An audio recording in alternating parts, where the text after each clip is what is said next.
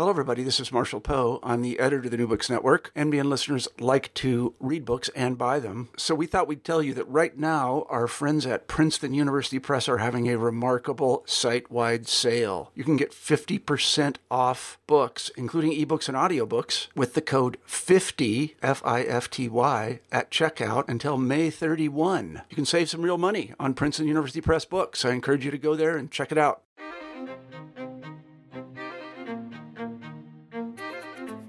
Welcome to New Books in Israel Studies. I'm Yaakov Yadgar, and today we are talking to Professor Smadar Lavie on her book Wrapped in the Flag of Israel Mizrahi Single Mothers and Bureaucratic Torture. Lavie analyzes in this book the racial and gender justice protests movement in Israel. She suggests that Israeli bureaucracy is based on a theological notion that inserts the categories of religion, gender, and race into the foundation of citizenship. The book is now published in a revised and updated edition with a new afterword by the author. Professor Lavie, welcome to the show. Thank you. Uh, the book takes the story of uh, Vicky Knafo protest as a case that brings to the fore many of your themes. Can you remind our listeners who is Knafo and what brought her to the center of Israel's public life in the summer of 2003? Vicky Knafo is a single mother uh, who is Mizrahi. Uh, Mizrahim are Jews who immigrated to Israel beginning in 1882, uh, mainly from the Arab and the Muslim world.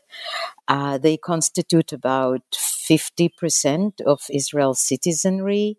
Uh, some of them also come from the Ottoman margins of uh, Europe. Um, and they are juxtaposed or live together in Israel with um, 30% Ashkenazim, who are Jews uh, that I guess, grouped together because of a linguistic common denominator. They come from Yiddish speaking countries, and the rest of the citizens are 20% Palestinians who were allowed to stay in Israel after the big expulsion uh, from 1948, where 750,000 from the 900,000 Palestinians who lived in Palestine were expelled in order to make uh, room for the Jewish state on mandatory Palestine. So Vicky is a Mizrahi. She marched on Jerusalem because of uh, neoliberal policies that were enacted by Benjamin Netanyahu when he was the finance minister. Uh, these policies cut welfare allowances to mothers to something like $100 a month. Um, these policies were enacted in June, which is what drove her to March. But actually the law was retroactive and it was to be enacted from January of 2003. So actually it put single mothers in retroactive debt to the government from January on. So they were left bereft of any kind of welfare support, rent support, etc. So they decided to march on Jerusalem. She started to march. Other single mothers from the far flung corners of Israel joined her, and they established an encampment called Knafoland in front of the finance ministry in Government Hill in Jerusalem. So, uh, why is her story so important? What its historical meaning? I don't know if her story in particular is important. I'm an anthropologist and I work with a decolonized version of the Manchester School case study, in which an anthropologist takes an event that happened in a specific space and draws threads from it to larger uh, socio-political, economic, gender and sex, religion and spirituality questions that are threaded into the event itself. So I took Knafo as a case study of protest in order to show why Mizrahi uh, women or Mizrahi feminists do have agency, but when they enact it, it falls flat um, perhaps because I have my criticism with the uh, social scientists of the progressive variety uh, being uh, very much still tied to the modernist trope of empowering the little guy or the little woman through imbuing them with agency. And I wanted to explore situations mm-hmm. where agency falls flat. And I think the KNAFO the KNAFO march uh, and the KNAFO protest movement that ended when a Palestinian suicide bomber uh, blew himself up in Jerusalem, uh, where the old 1967 border used to be, and then the mothers just in for the sake of national unity they left their encampment and went home.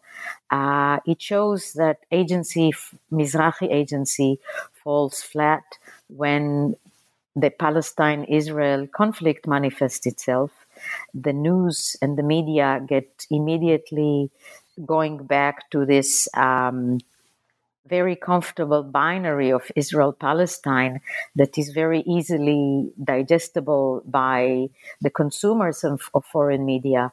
And the relationship between intra Jewish racism in Israel and the larger context of the Israel Palestine conflict goes away.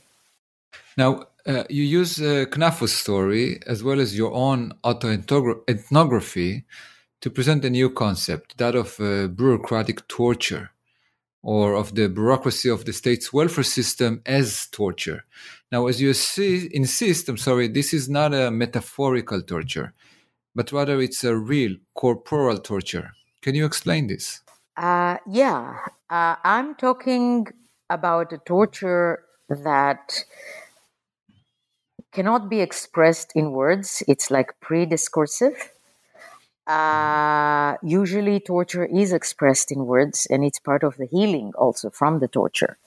But if we explore the Merriam Webster dictionary first definition of torture, I think it calls for an, or it defines it as an anguish of the body and mind, or something that causes agony or pain and then epidemiologists draw direct lines between chronic bureaucratic entanglements, hypertension, chronic pain, and death.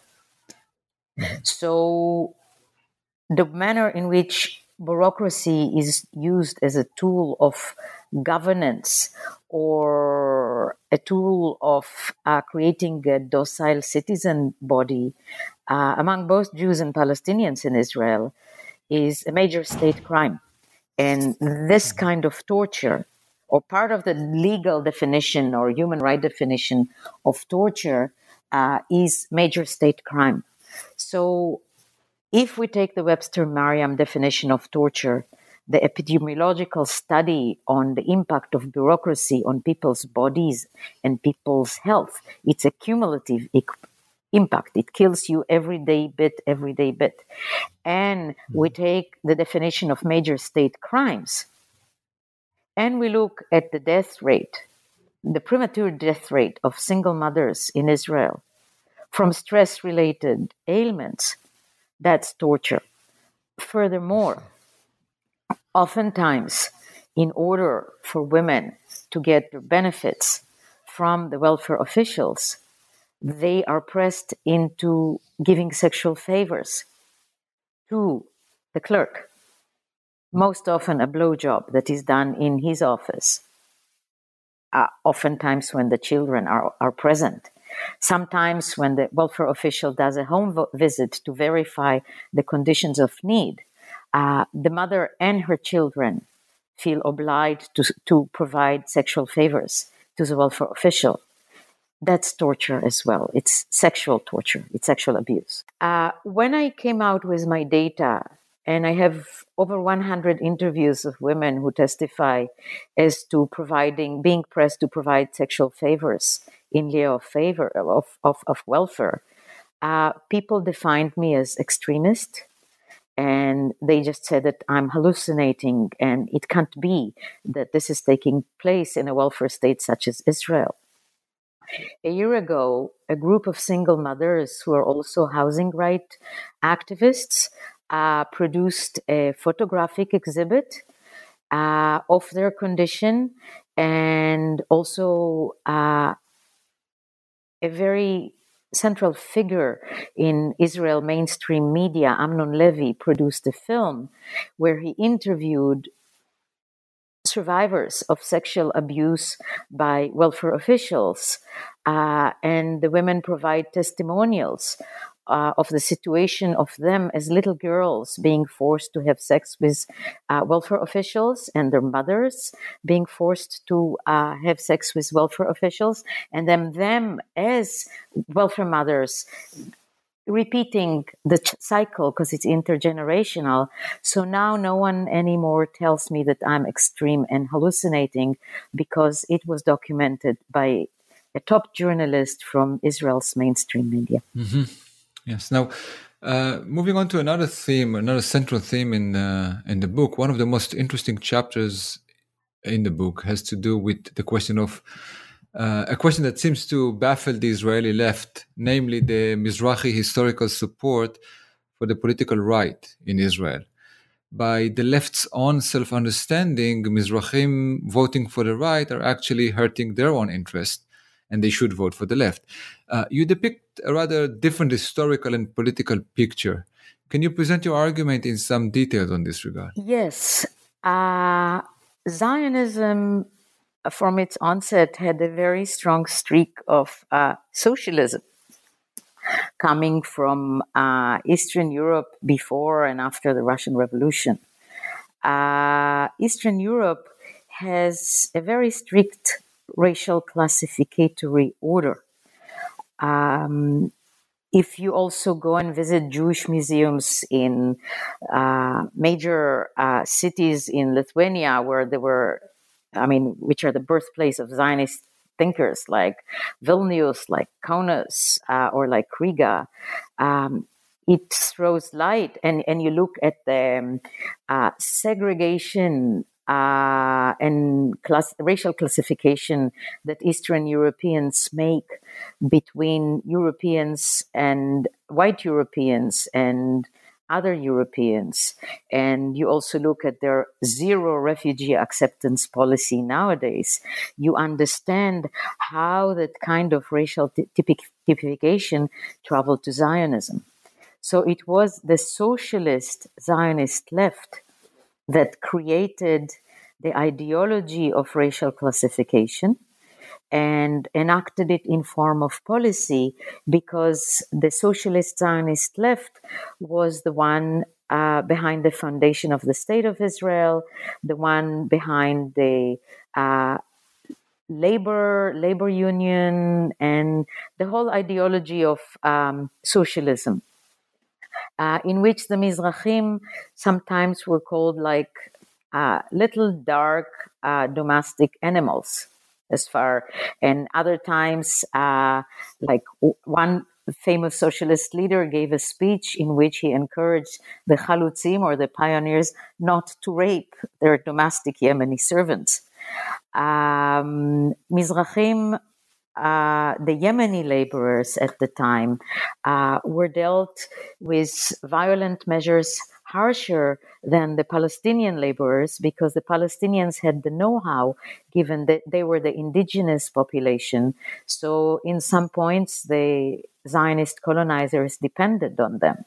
So, Mizrahim have a very long memory on for example, the harsh violence with which their uh, attempts to unionize in 1922 as farm workers were encountered, their expulsion from places which are like um, the Mayflower migration sites of uh, the Zionist socialist movement, like Kibbutz Kinneret, and then the way that they were rejected from the pre-state military effort of organizing, uh, from organize, organizations like the Haganah, the Palmach, they were only accepted as like look-alike Arabs doing spy jobs, while the extreme right organizations such as Irgun or the Stern gangs, the Lehi, um, used Mizrahi ghettos and barrios uh, to hide weapons from the British. And this kind of gives you prestige points in the narratives of Zionism. then uh, it was Ben Gurion and the labor who orchestrated the mass migration, the transit camps, uh, the physical and sexual abuse that occurred in the transit camps, the kidnapping of Mizrahi babies and selling them for adoption. Uh, it was labor members who uh, orchestrated the unconsented medical experiments on Mizrahim in the 50s. So Mizrahim have a very long memory as far as uh, the left talking about socialism, but it was a socialism which was white privilege. Um, wait, let's stop here. I have, oh, uh, let me recall. Uh, one of the main items on the Zionist agenda that created a big class gap was the reparation to Holocaust survivors from Germany. So when these reparations were given to Israeli industries, again run by Ashkenazim, uh, they basically saved Israel from becoming an economy of a banana republic and getting big national debt. However, Holocaust survivors themselves got reparations in hard cash, in Deutsche Marks. The people to note that this is going to create an unresolvable class gap came from the right, not from the left. Menachem Begin was one of the major opponents of the Shilumim or the reparations, not only because he was from Poland and uh, because of the Polish memories of Auschwitz, Birkenau, etc., but because of his vision of equity and class relations. Even though he was, on the whole, for a free market economy. So, a main Likud figure, a Holocaust survivor by the name of Dov Shilansky, he comes from Shauli in Lithuania uh, unlike the majority of Jews in Shauli who were socialist, he was a Jabotinskyite. And at that point, he worked as a car mechanic. So he did the homemade bomb, and in the temporary res- residence of the Knesset, he was to be a suicide bomber. And the date that the Knesset was voting for the reparation, he wanted to blow himself up and he was caught as he was putting the jacket with the dynamite on himself at the toilet of the Knesset and was put to jail. And the reparation payments law passed. Uh, in jail, he studied by correspondence to become a lawyer, uh, and he ended up the chairman of the Knesset. Mizrahim do remember that because the access to home ownership in Israel and living in good areas where there are good schools and good civic services is in direct relationship to the access to reparation money. And reparation money also gives intergenerational wealth, and the intergenerational passing of wealth is what facilitates home ownership in Israel. And home ownership is also racially divided between Ashkenazim and Mizrahim. As you stressed already uh, at the opening of your book, Knafos protest failed. And this indeed is just one case in a long list of social protests in Israel that have failed. How should we understand this history of failed social activism in Israel? I think that from uh, the rebellion of Yemeni farm workers in 1922 through the rebellion of Wadi Salib in the 50s, the Black Panthers, etc., uh, Israel would have been always on the verge of a civil war between the Mizrahim and Ashkenazim. And one of the way to pacify or temporarily mend the seams the racial seams between Ashkenazim and Mizrahim is through creating a feeling of unity. There is even like a pop tune song which was very uh, popular um, after the 73 war called Am Echad Lev Echad. Kulanu Echad, which is one people, one heart. All of us, let's sing one people. So Israel uses the tool of war since most wars started, uh, I mean, big scale war or operations against Palestinians started by Israel, not as a response, but were initiated as Israel by Israel, in, aside from 1973, which is an exception. Uh, it's very interesting if you put on a time scale the history of social protest in Israel and the history of major wars and operation against Palestinian and Arab states in Israel. And just by putting them on a time scale, you see that whenever there is a social unrest in Israel, uh, a war breaks out. And then both Mizrahim and Ashkenazim unite as a last line of Jewish defense in a sovereign Jewish state against the Goyim or the Arab enemy. And basically, the protest movement disintegrates. I can give you an example from Gaza 2014. Um, there is a coalition of Mizrahi organizations called Halo Nechmadim, the not so nice. And in English, they're, they're called the New Black Panthers. Black Panthers after the Black Panthers of Oakland and the Black Panthers of the 70s.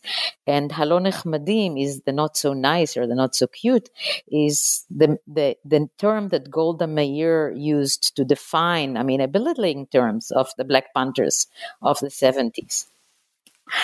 Uh, Halo Nechmadim organized against gentrification in Tel Aviv. Tel Aviv uh, had several Palestinian villages that were populated by Mizrahim. One of them uh, is Jamusin, and it's called Givat Amal Bet or B. Uh, like Labor Hill, it's like a vestige of Israel socialism in naming places.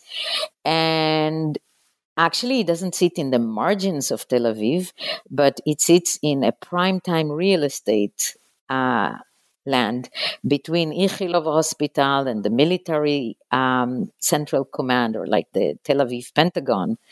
And um, but it is a bunch of shacks and it has been subject to the same residential regulations as refugee camps in the West Bank, which comes from the British. So people from Givat Amal Bet received orders for expulsion, demolition of their homes, and expulsion. A group of activists organized, and what was interesting is that now that some of the pro Palestine activists, like anarchists against the fence, who are mainly Ashkenazi Jews, and kids from the ISM, the International Solidarity Movement, who act as human shields to the West Bankers also streamed to Givat Amal Bet, and they prepared for mass demonstrations that was hap- to happen in the spring, in the late spring and early summer, against the planned expulsions and demolitions. Now, why summer? Summer is a good time for Mizrahi or Israeli protest because the kids are out of school. You can take them and build tents. Uh, if you go and have like a tent protest, uh, it saves your kids from sending them to like summer camp because good Ashkenazi souls will come and volunteer and get your kids busy.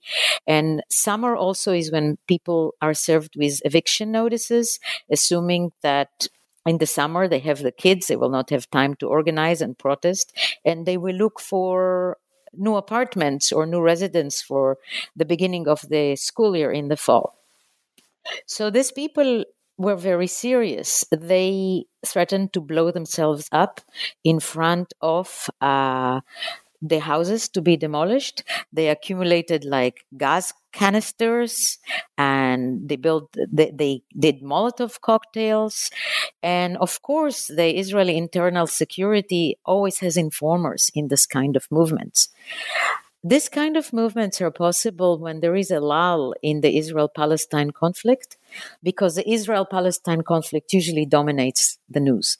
Internal news about Mizrahim make it to the international media only when there is a lull in the regular conflict. And indeed, there was a lull in the conflict coverage in winter, spring of, of 2014.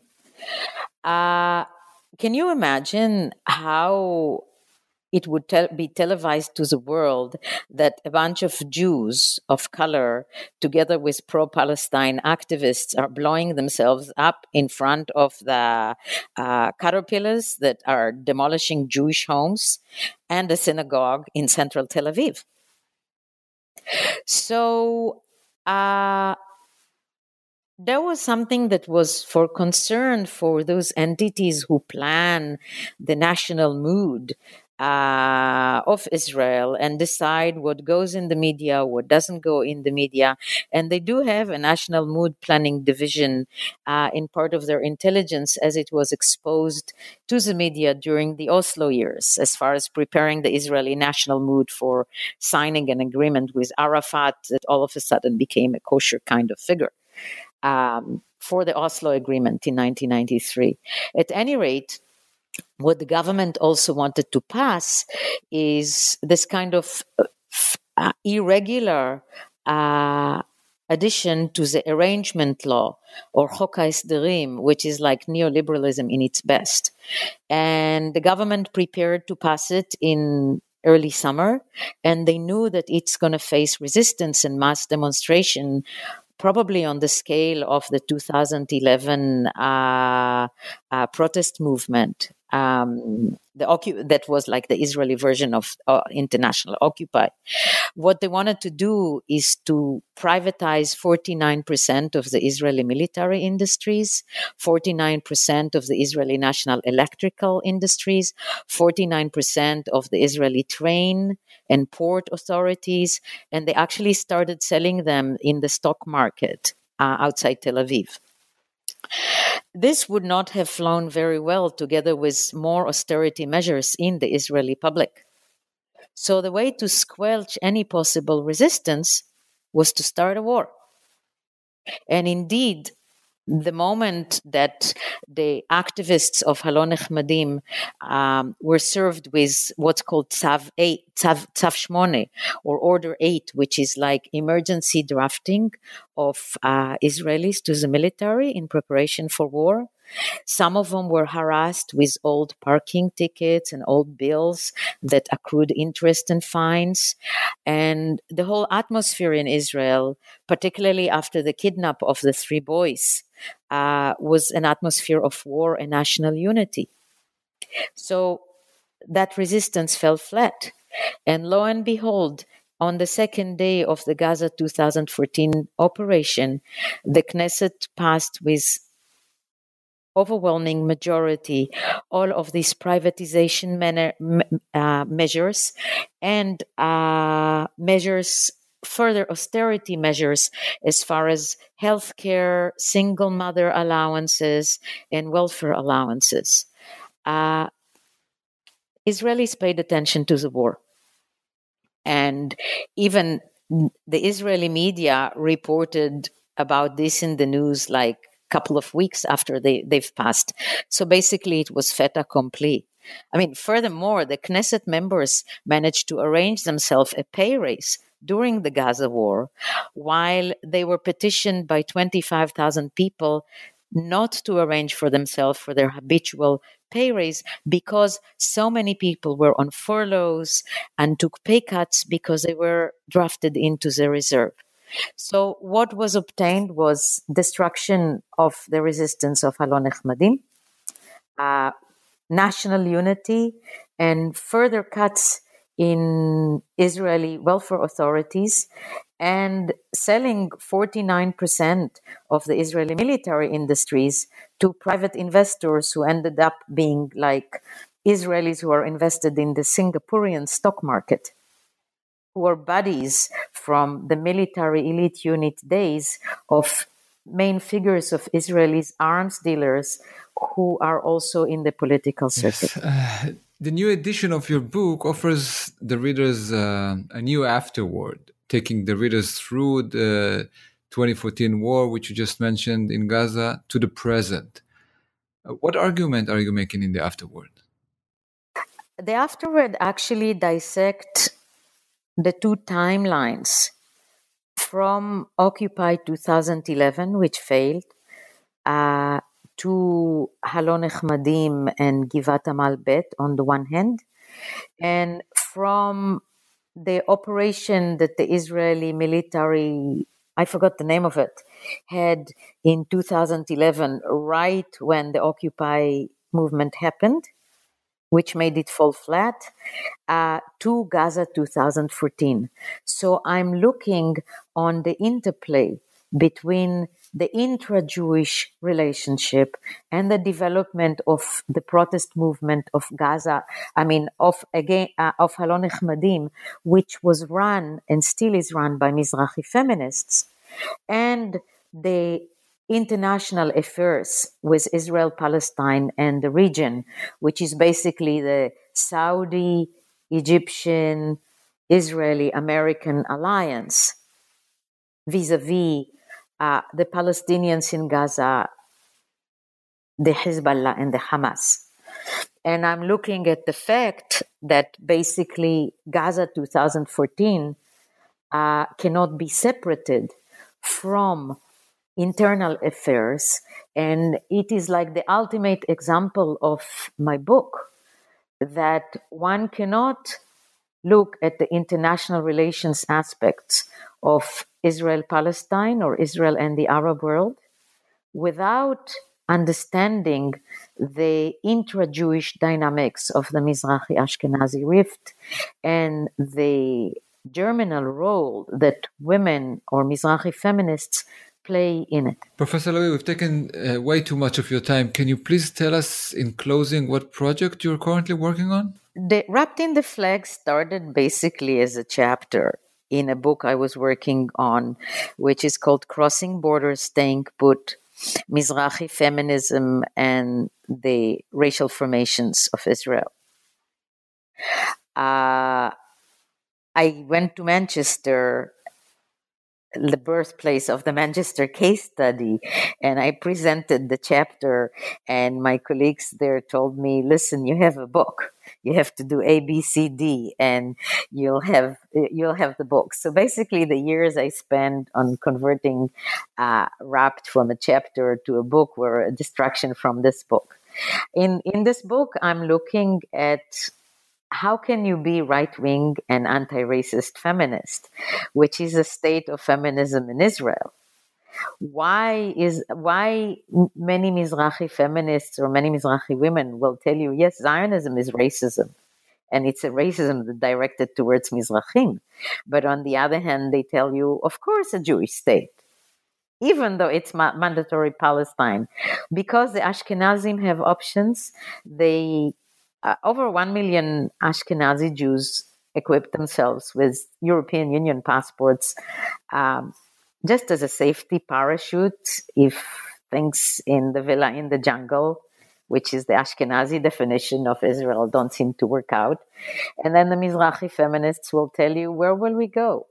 To Tunisia, to Iraq, to Iran, to Yemen? We are staying and we need to protect what we have. So I'm looking at this kind of a very paradoxical feminist predicament and how, in a sense, it has the, the right wing has served Mizrahi communities. Uh, and also, there is a gap between the feminist, Mizrahi feminist leadership and Mizrahi women. Because the feminist leadership actually understands I mean, think in very similar lines to the Ashkenazi uh, intelligentsia about the Israel Palestine conflict. That is, um, they're divided between socialist Zionists, uh, post Zionists, and anti Zionists, which are exactly the divisions of the Ashkenazi left. However, they are way more sensitive to the relationship between Mizrahi Ashkenazi uh, race relations and the Palestine conflict. And they have a dilemma because their communities are right wing, because of the reasons I mentioned, or the history of the left in establishing, creating, and, and feeding the uh, Ashkenazi racism against Mizrahim. So when you run an NGO, you have projects. And for the projects, you need to have constituencies because the projects are what you get funding with. And Mizrahi feminists decided to have a strategic silence on the question of Palestine so that they can run projects in the Mizrahi communities, which are right wing. So I'm looking at all of these dynamics of right wing constituencies, uh, left of center, even way left of center Mizrahi feminist leadership, and the concessions and compromises and, and middle grounds that they need to find in order to run a movement. And today, Mizrahi feminism is the largest movement in Israel because it compasses women from all walks of life starting from unemployed single mothers and ending with underemployed uh, Mizrahi faculty women in Israeli academic institutions, small business owners, attorneys, accountants, factory workers, etc., because it's a feminism that is mainly dedicated to the betterment of everyday life of Israeli women as far as health, uh, safety, uh, education, uh, employment rights or labor rights, while other Israeli feminisms are way more sectarian or they have a topic that they deal with, like peace or rape prevention or uh,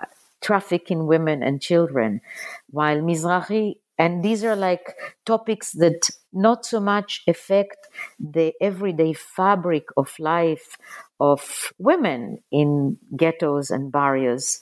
And Mizrahi feminism deals with the everyday, and that's how it managed to generate such a large movement of women from the mainly from the whole political gamu of the Israeli politics, though mainly, again, the Israeli public is moving all the time to the right, uh, because in a sense, it's a very, recon- very reconciliatory feminism.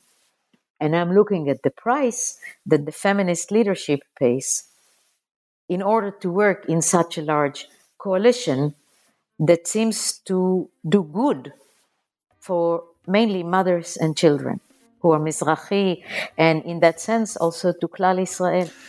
Sounds like a most interesting project. Well, I'm looking forward to reading this. Uh, Smadar Lavie, thank you for participating in the show.